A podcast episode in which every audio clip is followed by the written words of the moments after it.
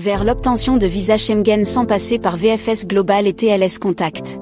Un projet prometteur dont les contours se dessinent petit à petit, la possibilité d'obtenir un visa Schengen sans passer par les prestataires de services qui sont VFS Global et TLS Contact.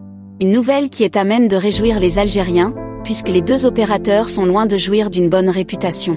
À terme, le projet, initié par le Parlement européen, permettra aux demandeurs algériens de visa Schengen de faire le tout en ligne, sans se déplacer et sans subir la bureaucratie et les lenteurs des opérateurs qu'on sait mal aimer.